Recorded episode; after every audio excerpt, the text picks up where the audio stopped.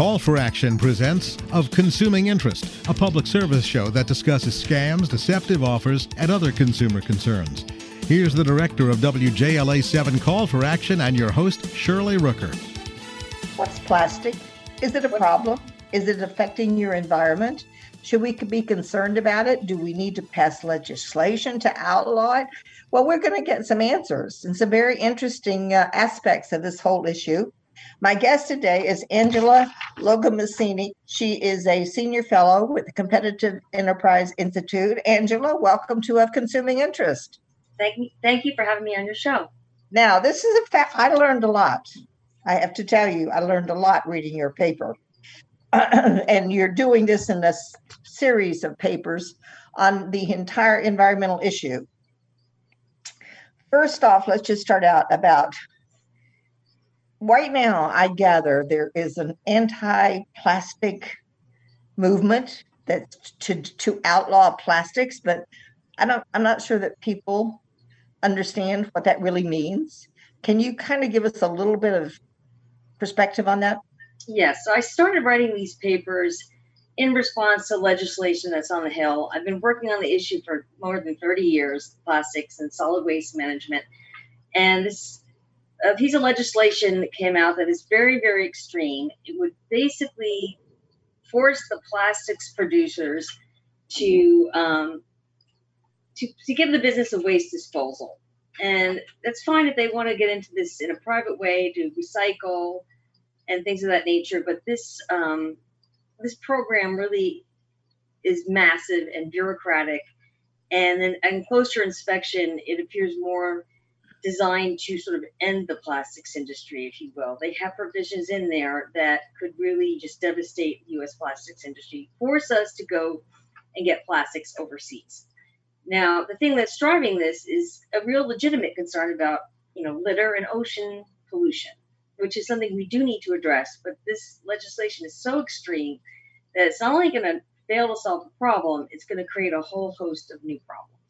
Well, one of the things that you wrote about that I found so interesting is that when you talked about before the advent of synthetic plastic or whatever you want to call it, the natural sources, resources that were being used to produce plastic products or, or similar to what we have now, I gather your your contention is they were really adversely affecting the environment and um, animals as well. Exactly.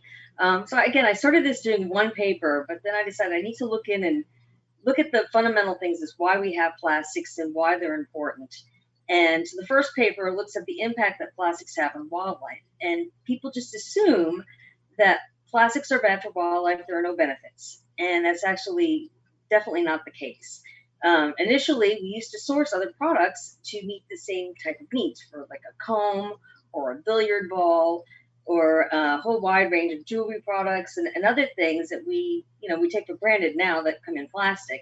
We had to source them from animals. So elephant tusks um, for ivory, tortoise, tortoise shells, you know, all kinds of horns and hoofs and hair and every and skin of different animals to meet all these needs. Um, and that meant putting a lot of pressure on wildlife. And in fact, when the turn of the into the 20th century, billiards became a very popular sport.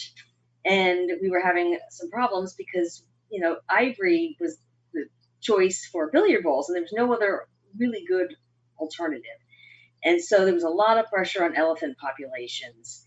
And fortunately, there were a lot of innovative people who were figuring out how to mix chemicals and come up with various substance substances. Um, the early ones were made with cellulose from plants, um, but eventually uh, they discovered a way to synthesize plastics from petroleum-based products, from the petrochemicals, the byproducts, in a sense, the waste um, from oil refining, gas refining, and mix those chemicals to make all these great plastic products. So, so we were recycling uh, products that were going to be uh, not used. They, I mean, they were at the end of their destination, but then our scientists took them and recycled them and used them to make plastic. Exactly. So they basically took, they made plastics out of almost nothing, right? So we had to go overseas to hunt down an elephant, uh, go find, pull out turtles to make combs. Um, and things of that nature, and then ship it all the way across the world and hope the tusk was a good quality enough to make one billiard ball. Um, it was a lot of pressure on wildlife, a lot of energy and um, effort. And we were able to just mix a few chemicals that we really weren't, you know, using or didn't have other uses for Sure. make these products. And it really has done a tremendous um, benefit to wildlife, just relieving the pressure for us to harvest.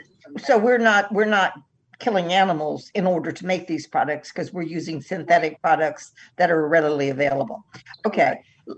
One of the concerns has always been the amount of plastic in the ocean.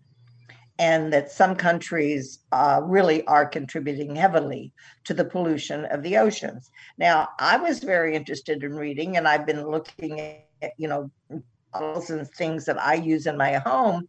And, and a number of the products now are using what they call ocean bound plastic.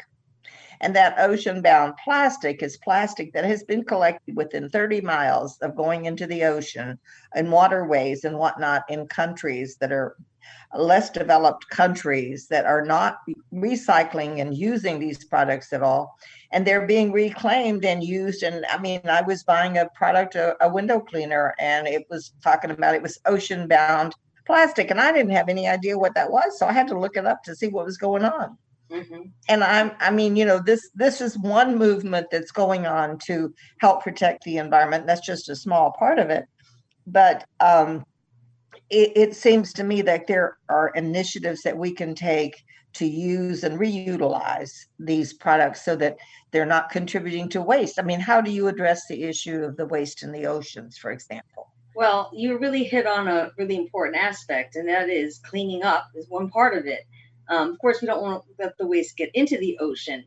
Um, and recycling is part of that. Industry itself is looking into doing a whole host of things to promote different types of recycling.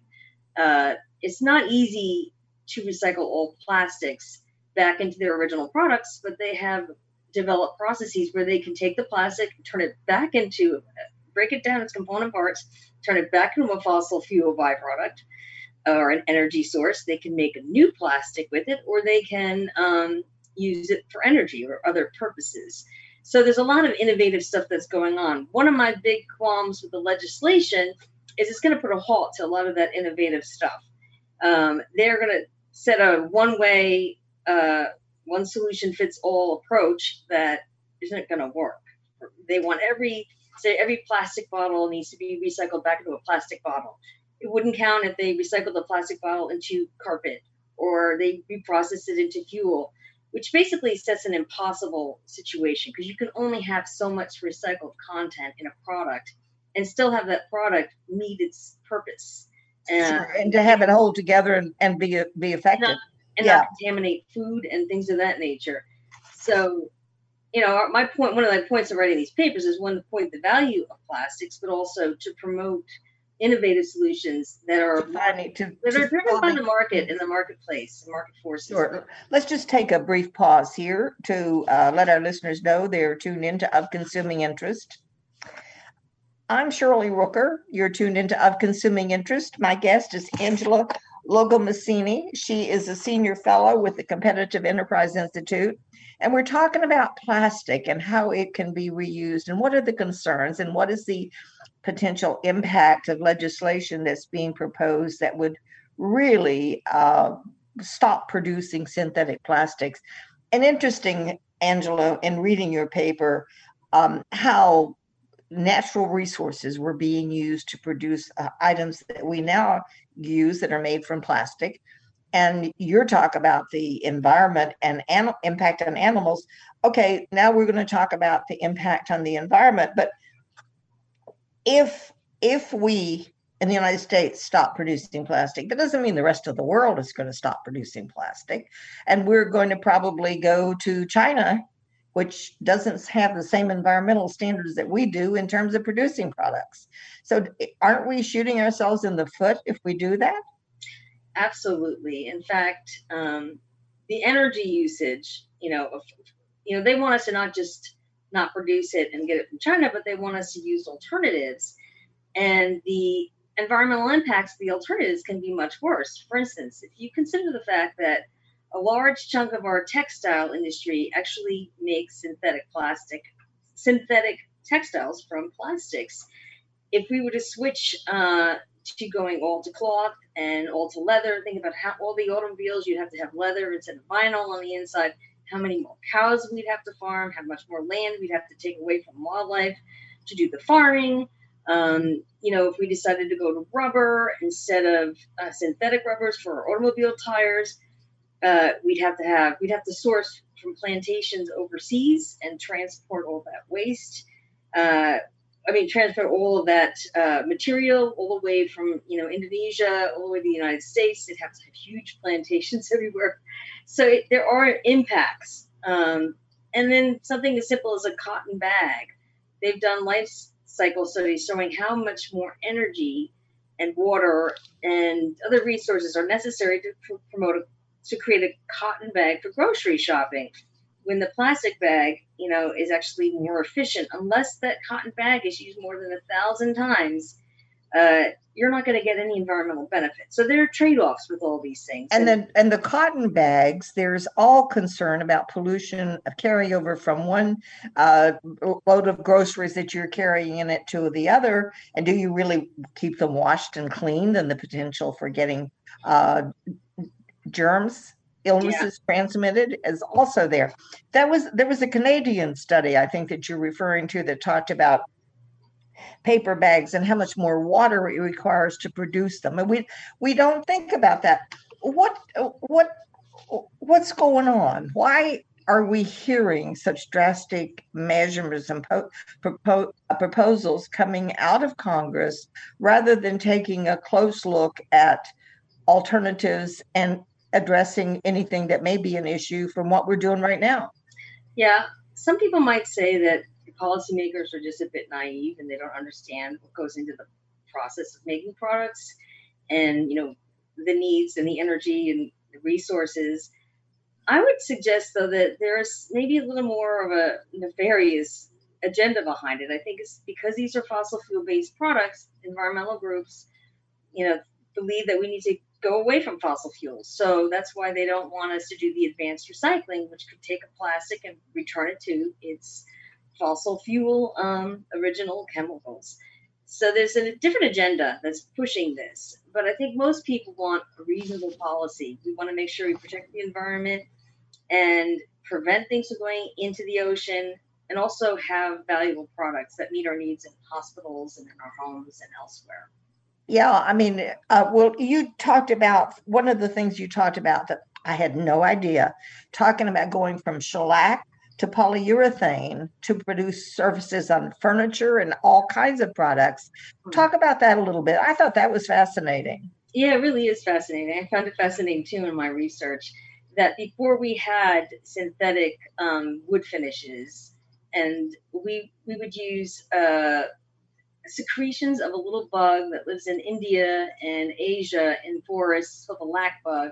And it secretes basically it's a cocoon, but it's all over the branches, a sticky substance. And underneath there, the, the, the insect would uh, bear its offspring. The, the native people there would scrape this substance off the tree with the bugs and all and mix it in with some alcohol and they would thin it out, clean it out. It's, it's, a, it's a process, and then ship it overseas where people would use the shellac for a variety of things, including insulate wires and to refinish woods. Um, but to consider when when woodworkers say it's much better and to go to a natural uh, substance, just think of how many forests we would need of these bugs and how far people would have to travel. Certainly, the energy, the water usage. There are there are chemical byproducts and waste products as part of that product. Meanwhile, they can make polyurethane, again, synthesizing it with chemicals here at home. A much simpler thing, and consider how much furniture and flooring, and you know, they filled a huge um, demand without all that excess um, impact on the environment. And you know, I'd never, I had never thought about that. I mean, you know, you look at our furniture, you look at what do you have on your deck? Probably furniture's got some polyurethane in it, um, floors, coverings, uh, all of those things. It's, it's, a really fascinating subject, especially about the, the origin of shellac, yeah. which I was completely uh, did not have any knowledge on until I until I read about this. Um, you, you also talked about going the if you had to go from leather and silk to to uh, vinyl and nylon. Mm-hmm. Um, the textile industry, you mentioned that briefly. Our clothes, I mean, how much of our clothing products have something that is the result of, of polyurethane? Uh, uh, synthetic textiles, I think, are about 60%. Whoa. So, I mean, I have no problem about with people having silk or whatever, but if you try to fill the entire market with non-synthetic products, we would have to plan every every bit of planet Earth. We wouldn't have room for forests and things of that nature. So we all think renewable forest, renewable resources are supposedly better, but there are always impacts on the environment. So we have to weigh the whole picture and allow a marketplace to sort of find the right mix. And at the same time, being conscious of issues of pollution and taking uh, taking care of this. Let's just uh, take a brief pause here and let our listeners know they're tuned into Of Consuming Interest. I'm Shirley Rooker. You're listening to Of Consuming Interest. My guest is Angela Logomasini. She's a senior fellow with the Competitive Enterprise Institute and we're talking about some of the uses of plastic and what the potential impact of legislation that's being proposed on the Hill right now that would bring to the way we live, to our impact on our. Actually, you're trying to protect the environment. It seems to me, um, Angela makes a case for if we do away with using plastics in our products, we're going to go back to natural sources and really do more damage to the environment. And I want to go back in just a minute and touch on the whole issue of bags, uh, paper versus plastic bags. And I I found that that was a very interesting study that was done. Um, I believe it was a Canadian study that said that that you use less energy um, to use polyurethane plastic bags in grocery shopping. 71% less energy than if you use paper bags. And as you mentioned earlier, the whole issue of using the cotton bags, the amount of use they'd have to, uh, how many times they'd have to be used, simply not practical. Um, we, we're going to see that this impacting if we were to get rid of plastic. I guess the general term is it okay to use the term plastic? Mm-hmm. Um, it, it, it would it would seriously impact our economy. I would think the way we live, the vehicles we drive, the homes we live in, and the clothes we wear. Absolutely. In fact, I in the second paper in my series that I'm working on, um, I highlight, you know, what would life be like? Would we have cars with wood or metal tires that would you know, wreak havoc on the world? We wouldn't. We'd have internet service that wouldn't work most of the time, and you know, as plastics, uh, do, and they do biodegrade, degrade. So as they degraded and we didn't have replacements, we eventually would lose a lot of the things that we take advantage of or for granted, like our computers and our telephones. None of these things are really possible without plastic products. So I, I know there are a lot of um, groups that say, well, we're not going after that. We just want to get rid of single use plastics. And they even want to get rid of single use plastics in hospitals. And the impact of that could be very devastating. We have a lot of diseases that go around hospitals and including COVID, but there are others that you know have even higher death rates that we're having a hard time controlling. And if we went to reusable products instead of disposables, those things would get even farther out of control. There'd be a lot of loss of life. Um, so single-use plastics have a purpose. Um, yes, we should manage them better, but we should not lose sight of what purposes they serve and how they enrich our lives. Well, are there are there moves afoot to look at ways to manage these more? And well, it's like the thing that I cited earlier, the ocean bound plastics. It was an effort, and and you know, companies are using these. They get the plastics out of the ocean, they recycle them, and they reuse them again.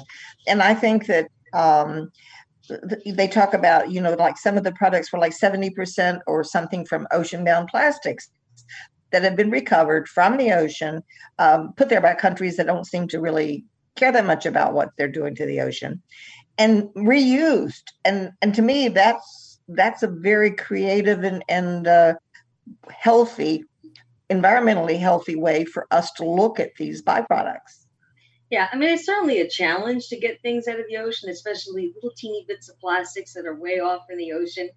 Um, there are groups that are pulling things out. Uh, one of the biggest contributors to ocean pollution is actually about 50% is fishing nets and lines. And I do believe that the amount going in may be declining, but there's a lot in there. And this this one group is going out and they're pulling stuff out of the ocean and they're trying to clean it.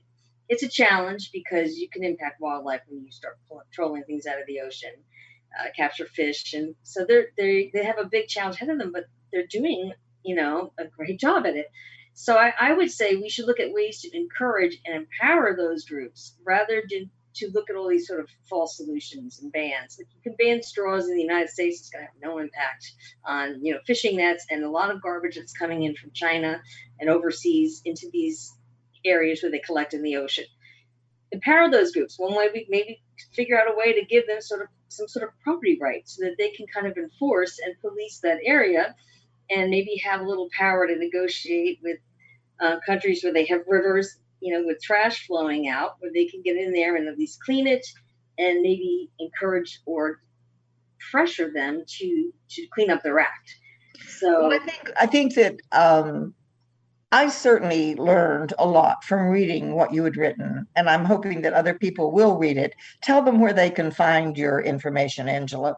Yes, all the papers are being published at cei.org Right now, there's one on the front page, but you can also just go to my bio and they'll all be listed there. Um, we'll be rolling out two more. First one was on what, how it impacts wildlife. The second one's on how plastics impact, impact humanity. The third addresses the sort of the big problem and what we should do about it. And the last one will look at that legislation on Capitol Hill and why it's so bad. It's rather drastic, it sounds to me like. It would Absolutely. totally change the way we live if it, if, if it in the way that it's written right now. Yeah. Exactly.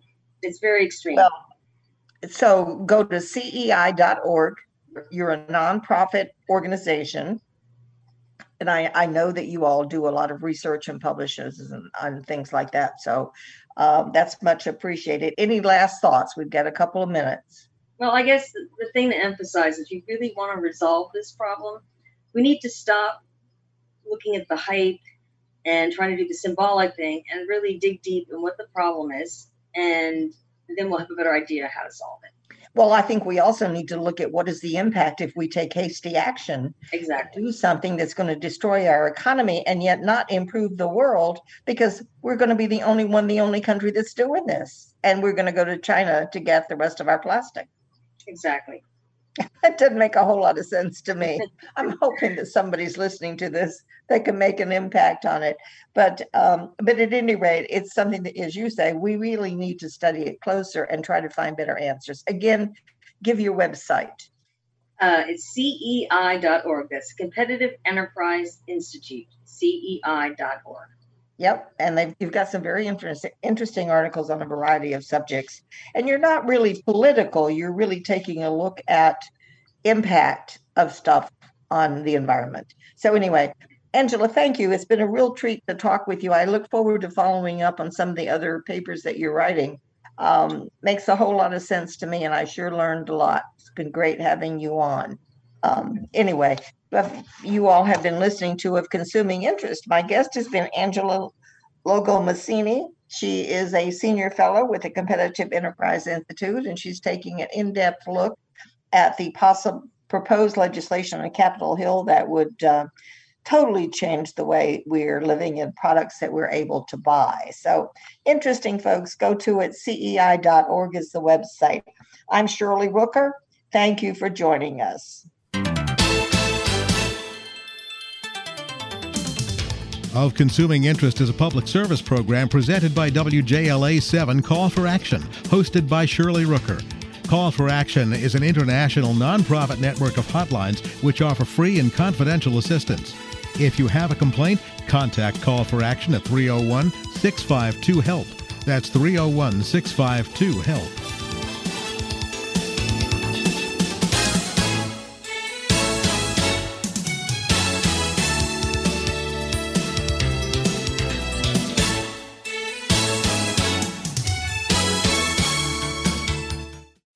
Your best every day, you need proven quality sleep every night.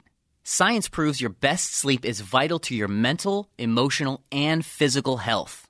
And that's where the sleep number bed comes in. And let me tell you, ever since I've had it, my sleep IQ score is just going higher and higher. And did you know 8 out of 10 couples say that one of them sleeps too hot or too cold? Science tells us regulating your sleep temperature leads to higher quality sleep. For many couples, temperature struggles are a real challenge. So here are some tips to help you both sleep just right. Look for beds designed with temperature benefits such as the new Sleep Number Climate 360 smart bed that actively warms and cools each side so you both sleep blissfully comfortable. And now save 40% on the Sleep Number 360 Special Edition smart bed. Plus, special financing for a limited time. Only at Sleep Number stores or sleepnumber.com slash podcast one. Sleep Number, the official sleep and wellness partner of the National Football League. Subject to credit approval, minimum monthly payments required. See sleepnumber.com for details.